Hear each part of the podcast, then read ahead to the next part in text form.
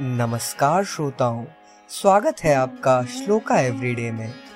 आज हम आपके लिए एक ऐसा श्लोक लाए हैं, जो आपको बताएगा कि किन कारणों वश आपकी मित्रता, जो आपको सुख की अनुभूति कराती है, वो टूट सकती है, ताकि आप सचेत रहें अपनी मित्रता के प्रति। आइए प्रारंभ करें आज का श्लोका।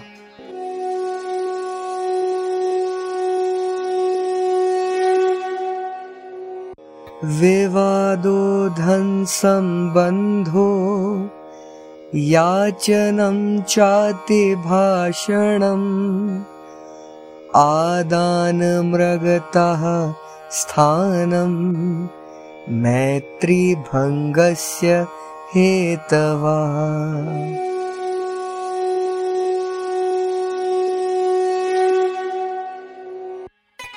अर्थात वाद विवाद धन के लिए संबंध बनाना, मांगना, अधिक बोलना, ऋण लेना, आगे निकलने की चाह रखना, यह सब मित्रता के टूटने में कारण बनते हैं।